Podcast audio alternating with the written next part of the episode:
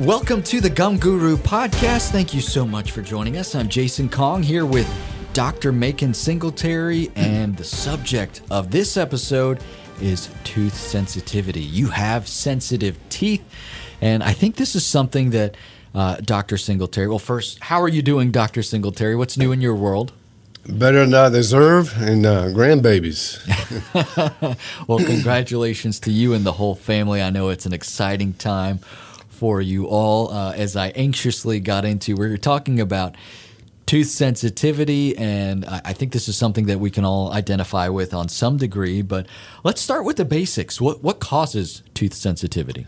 Well, you know that's it, it can be multifactorial, but if you start with the tooth and where what's attached to, the tooth sits in a socket, and between the bone in the root of the tooth, the capillaries and nerve fibers.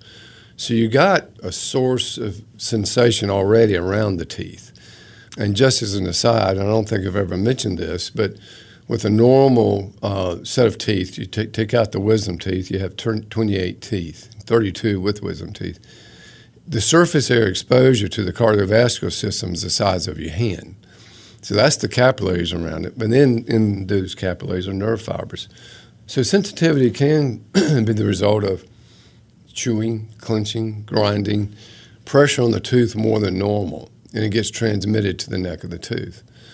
That's one source. Um, another source is over time. Now, don't get me wrong, orthodontists do a great job, but you when your teeth are jumbled up and you have the big tooth, small jaw syndrome, and they line the teeth out the way they should be, it's rare it's in the middle of the bony housing. And most of the time, orthodont therapy is done in people who are pretty are not susceptible to gum disease. If you remember, there are four kinds of patients that I see: good teeth, good gums.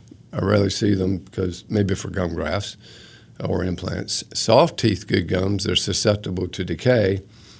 Bad gums, good teeth. See them all the time, unless they fire me. I'm the right arm of the dentist, but you know they see them all the time.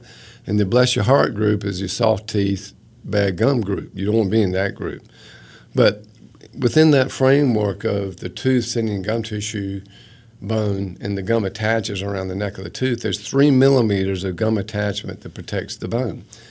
And that space between the tooth and the gum, that the gum sort of overlaps the tooth, is three millimeters. And over time, toothbrush abrasion, food abrasion, clenching and grinding, if the attachment is thin, the biotype around the neck of the tooth is thin, you get the gum recedes. It detaches, and there may not be bone there. So the, the three things I look at when I, somebody comes in, they say, "I have recession, I have sensitive teeth." You know, the character of the gum is it thick or thin? If it's thin, and there's a prominent root and no bone, and generally it's post ortho, the tooth is out of the bony housing, and so over time you get what we call passive eruption, and the gum recedes. Active eruption is when the tooth comes into the mouth you know the baby tooth is there, the adult tooth is a bud and it develops and pushes the baby tooth out, and it's sort of timed perfectly. As soon as the root's formed, it's hitting the upper tooth, that active eruption stops. Then passive eruption occurs the rest of your life, and it's predicated upon the position of the tooth, clenching habits. Um, it can be medication you take, you know, things that you experience day in day out. And if it's thin gum, prominent root, no bone, you're going to have recession. Well, the enamel on the crown is pretty thick. It covers dentin. The cementum on the root's real thin. So cementum covers the dentin on the root. Well, cementum goes off with a couple of brushes of your toothbrush. Well, there's dentin. And dentin has little tubules in it that have nerve fibers in it. And those nerve fibers sense osmotic pressure changes, hot and cold, sweets. And that's where the sensitivity inside the tooth comes from, those tubules being exposed. And so you know, somebody says, "Well, I got sensitive teeth," and I get a lot of uh, second opinions or people that come in and they have sensitivity and they want to do gum grafts. And when I'm looking at whether a graft needs to be done or not, I'm looking at the character of the tissue. If it's thin and a prominent root and no bone, then maybe a graft can be done. But I always tell patients that sensitivity may not go away with covering the root with gum tissue. you, the only way the really way to do it at home is fluoride. Um, the fluoride in your toothpaste, there's three levels of defective fluoride. Level one's toothpaste. It leaches in, leaches out. Level two is fluoride is varnish. It's sort of cool technology. You coat it on, it cures into the enamel and the dentin. Level three is fluoride paste and trace. But that root being exposed, it, the fluoride plugs up those tubules, and so that contraction and expansion of fluid in the tubules stops, and so that sensitivity to the nerve goes away. So the so recession from toothbrush abrasion, just wear and tear over time, you can have healthy gum tissue. I mean, there's dystrophic gum disease and non-dystrophic, inflammatory, non-inflammatory, and you can have long teeth and have healthy gums. It's just you had the big tooth, small jaw syndrome. And when it comes to sensitivity, a lot of times we see different products marketed towards sensitivity. Do those help at all, or is this really something that a professional needs to give you a professional diagnosis for? If you have sensitive teeth, yeah, you should you consult your dentist or periodontist or dental professional that can sort of give you an idea. Now, there's there's sensitivity like the hot and cold, and it goes away pretty quick the over counter fluoride. Any ADA approved toothpaste has the appropriate amount of fluoride in it and that you can get over the counter. There's, you know, I won't name products, but you can look at the toothpaste. I mean, there, there's several lines out there, and some people think some toothpaste work better than others. And um, sodium fluoride, high concentration sodium fluoride toothpaste, stannous fluoride, sodium nitrate, uh, but they all affect people differently. One toothpaste may work for you, but it won't work for me. So go out, look at the label, pick that toothpaste that you think might it says for sensitive teeth, and see if it works. But yeah, ask your dental professional. There can be, as I said, there's the, the uh, at-home treatment, then there's in-office treatment, and things can be done in office to coat the root surface and help with that sensitivity if it's extreme sensitivity. And if there is um, significant recession and there's propensity for more recession, you know, gum grafting may be a factor too to help, but it's not necessarily going to be the answer to the problem. Always look at will there be further recession if we don't do anything, and I address that, and then I'll address the other issues too.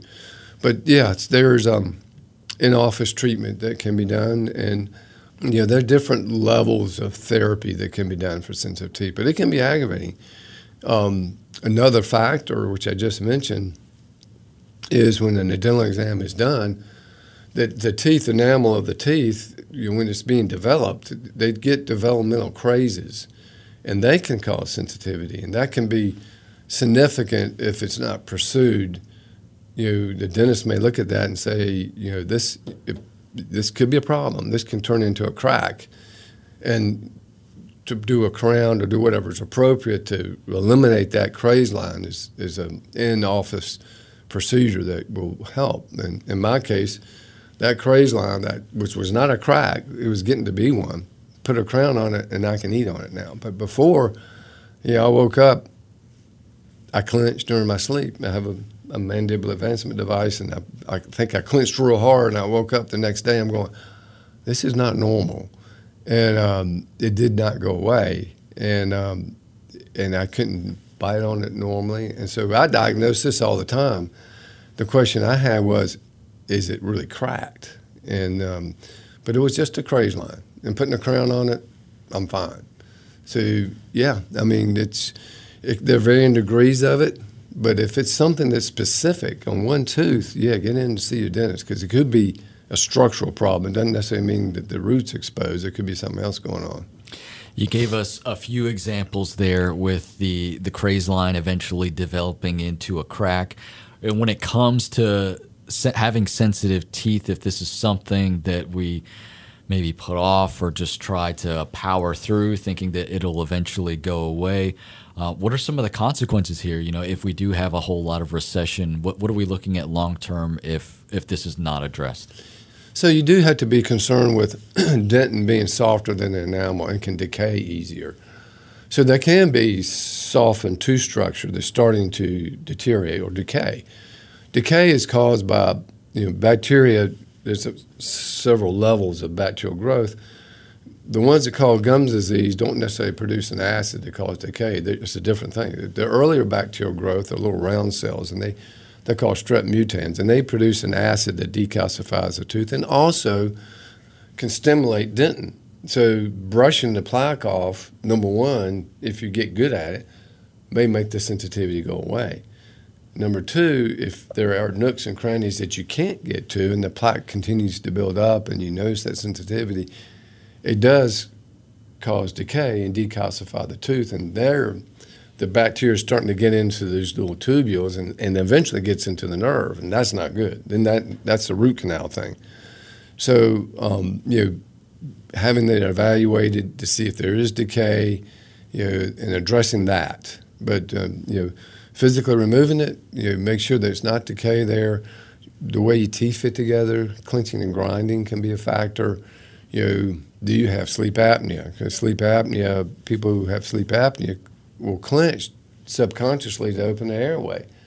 That can cause the teeth to be sensitive. So it's um again, if if you've got sensitivity, you know, there's a reason for it. And to have somebody look at it and say, okay, this is what's going on, and you can always get a second opinion because sometimes sensitivity can be nebulous. It's sort of like temporal mandibular joint issues. You know, um, it can get sort of crazy, but you know, sensitivity is sort of the same way, and it may be as simple as um, a habit change.